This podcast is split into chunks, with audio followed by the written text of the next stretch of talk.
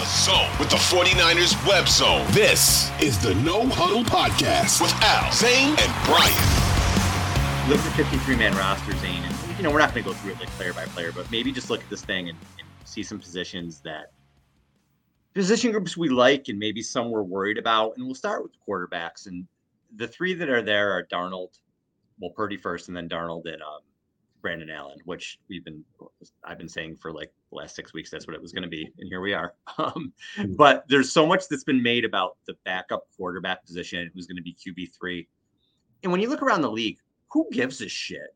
Nobody's talking about. Nobody is like on in Buffalo, like, oh, you know, yeah, we got Josh, but you know, I was really concerned about uh, Kyle Allen and, and Matt Barkley, who was going to get the two and three, or Joe Burrow in Cincinnati, or, or Patrick Mahomes, or in in Philadelphia. No, nobody cares because um, Tom Moore, was the OC for the Colts. I remember somebody asked him like, it was Jim Sorgi or whoever it was, why why is Sorgi not getting reps? Because he was like, because if 18, meaning Peyton Manning, is hurt, we're fucked, and we don't practice fucked. And it's it's got to be the same thing here. Brock Purdy's your starting QB. If Brock Purdy gets hurt, you're probably not winning the Super Bowl. Purdy last year was something that almost never happens. What in the history of the NFL. Nick Foles came in as a backup, and he was a starter for a while, but he came in as a backup and won a Super Bowl. Doug Williams, Jeff Hostetler, back in the 80s, early 90s. It just doesn't happen a lot. So if if Brock Purdy goes down, the notion that Sam Darnold or Brandon Allen or even Trey Lance, the way he was playing, is going to win a Super Bowl is ridiculous. So Purdy's your dude. That's your starter that's hopefully your franchise QB for the next 10, 15 years. So that's the QB room. And I think it's a solid QB room. I do. And if Purdy does what he did last year, they're in really good shape. Really good shape. Yeah, it's very uncommon to have what you had last year with the 49ers, where they had a QB room through full uh, full of three competent QBs that could run the offense. It's very rare that you have that. And I feel like in a lot of ways they were very fortunate and lucky to have that situation. A lot of stars had a line for that to happen. That's just mm-hmm. not the reality for most teams. And the reason why is because you can't you can't afford to carry three QBs like that. The reason why is because two of those QBs last year, Lance and, and Purdy, were on rookie contracts. They were able to do it. So and and Jimmy took a pay cut. So I think that again, I'm I'm with you. I, I think that they they're effed if Purdy goes down. There's no way that that you'll have another Brock Purdy situation coming in. He's not. There's no. There is no situation like that on the roster. Sam Darnold might is, make the playoffs, but I don't think they're a Super Bowl team. I don't think they'll do anything. Yeah, Sam Darnold is maybe good enough to win you. Like I'm not big on Sam Darnold, and I never have been. I feel like he's Blaine Gabbert 2.0. And if you look statistically, I pointed this out a few weeks ago when people didn't believe it. Statistically, they're almost identical in touchdown percentage, interception percentage, completion percentage, rating, yards per game. Mm-hmm. They're almost identical.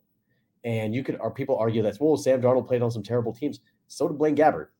So, I mean, they're they're basically the same guy, and that's what worries me. And I feel like Kyle, again, one of the things about him is that that makes him great, but also holds him back is that he's incredibly arrogant, and he feels like he can win with anybody. And I feel like Sam Darnold is the guy.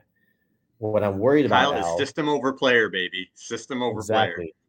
And you know exactly what I'm worried about. Where I'm going here, where if they go one and four, or zero oh and three, or one in five or something like that to start the season, is he going to get an itchy trigger finger and start looking on looking at the bench at Darnold to see, well, maybe we'll, we'll see what we have there, and that's just really scary to me because that's that's basically waving the white flag for the season at that point. So, I, I'm not crazy about the QB room, but the fact that they have their guy, that's that. The overarching thing to me this offseason, Al, has been it doesn't matter what happens from QB two through four. They've got mm-hmm. QB one. So nothing, nothing below that really matters to me at the end of the day. But the problem is, is that in the NFL, how many QBs are starting and finishing the season without missing a game? And do you have a guy that's good enough to win a game or two? And Sam Darnold, maybe, maybe he is. We'll see. Yeah, and Purdy's looked decisive. He's looked accurate he looks like he knows where he go where to go with the ball. So a lot of good things. I, am excited to see him play this year a full season. Hope, hope hopefully. Running backs, look, Christian McCaffrey changed the whole identity of the 49ers when he came here. And, and, and he's looking to become the fourth running back in NFL history with at least four career seasons of a thousand rushing yards and 500 receiving yards. And maybe, he can even go a thousand, a thousand this year. I, I, think he can be that involved in the offense. When you look at what he did, he did last year for this team, 11 games, really 10 because he didn't play that much his, his first game, 746 rushing yards, uh, 52 catches, 464 receiving yards. He had uh, 1,210 yards from scrimmage and 10 total TDs, and I guess what was 11 total games. So he can, he is I was on Team Pay No running back until I saw him play every day when you really appreciate it, or every week, I should say, yeah. when you really appreciate it. Behind him, little worrisome because there is such a drop off because he can do so much. Now, they were fine without him before in terms of being a very good team, but McCaffrey is sort of that ingredient that makes you like a, a real serious Super Bowl contender, I feel like. So, Elijah, Mitch, Elijah, Elijah Mitchell, when he's on the field, explosive back like Jordan Mason, TDP, we'll see. But McCa- McCaffrey is as good as it gets in, in terms of all around running backs. Yeah, like their their running back room. This is one of the this is one of the stronger groups. TDP really had a good preseason. I, they really tried to feature him with with some of the ones, and I felt like he did well. Jordan Mason also had a really good preseason too, aside from the fumble at the goal line. So that is a group that I'm not really worried about because that's a group that number one, Bobby Turner is one of the best running backs and uh, coaches in the history of the game.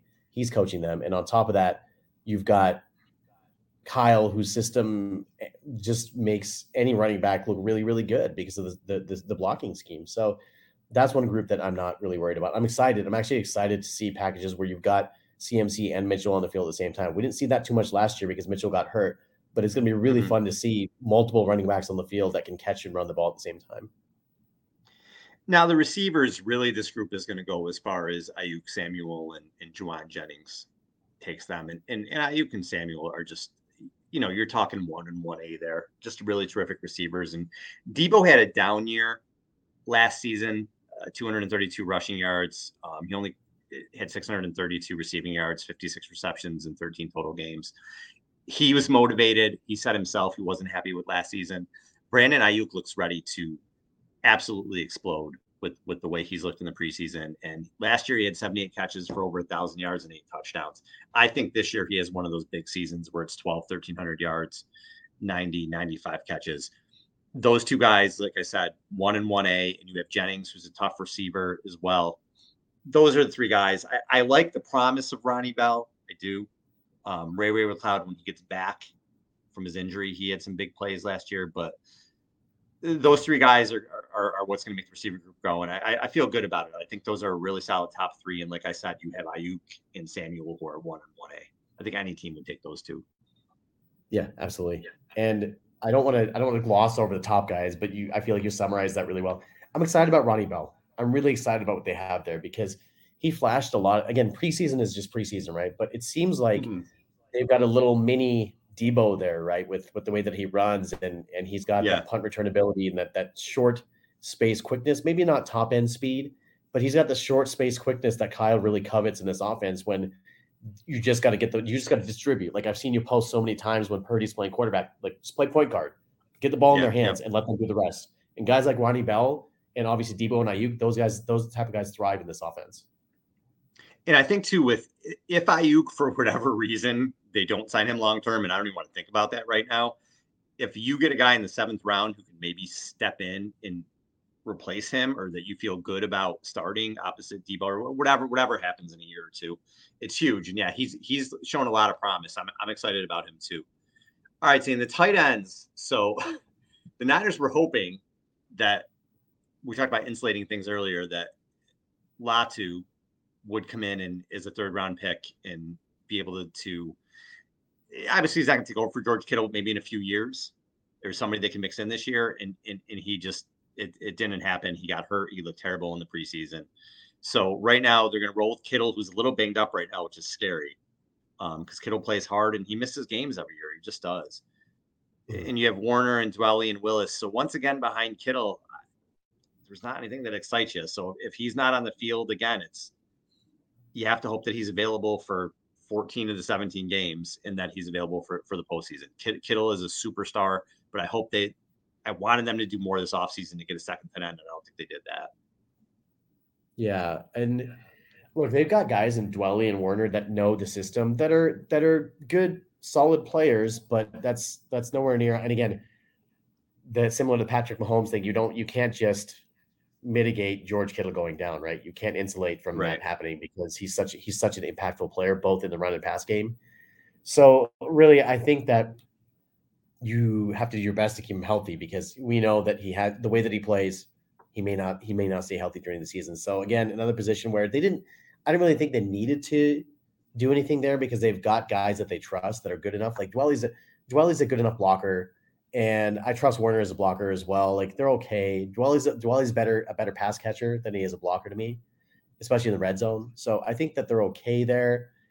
Did it? Would I want some comp, some more competition? Sure, but I think we're splitting hairs a little bit. Latu was supposed to be that guy, but he he can't hang on to the ball and he got hurt. but I think they need it for they need to develop it for years down the road. You know what I mean? We talk about that two year window. I think they were trying to bring in guys this year who could supplant George Kittle in two, three years, whenever he's done. I don't think they did that. Doesn't look so Yeah. any, that way anyway. So they may have to address it again next year. That that's what scares me about the tight end position. Now, offensive line, we know we have in Trent Williams, and I think we know what we have in Banks, Brendel, and Burford. I think that's solid enough. Mm-hmm. Don't know what we have in McKivitz. We're gonna find out. And if it's not good, I don't love what's behind him. Jaylon Moore, Matt Pryor. I liked Ilm Manning, who the Cardinals picked up. He didn't make it to the Niners Mhm. practice squad. Yeah, Inside of the offensive line worries me if there's an injury. Nick Zakelj was awful this preseason, and Feliciano's a vet, so maybe he could step in and be okay. But I, I don't know that he could fill in as well as Daniel Brunskill did, who split time with uh, Burford and, and could play any position really.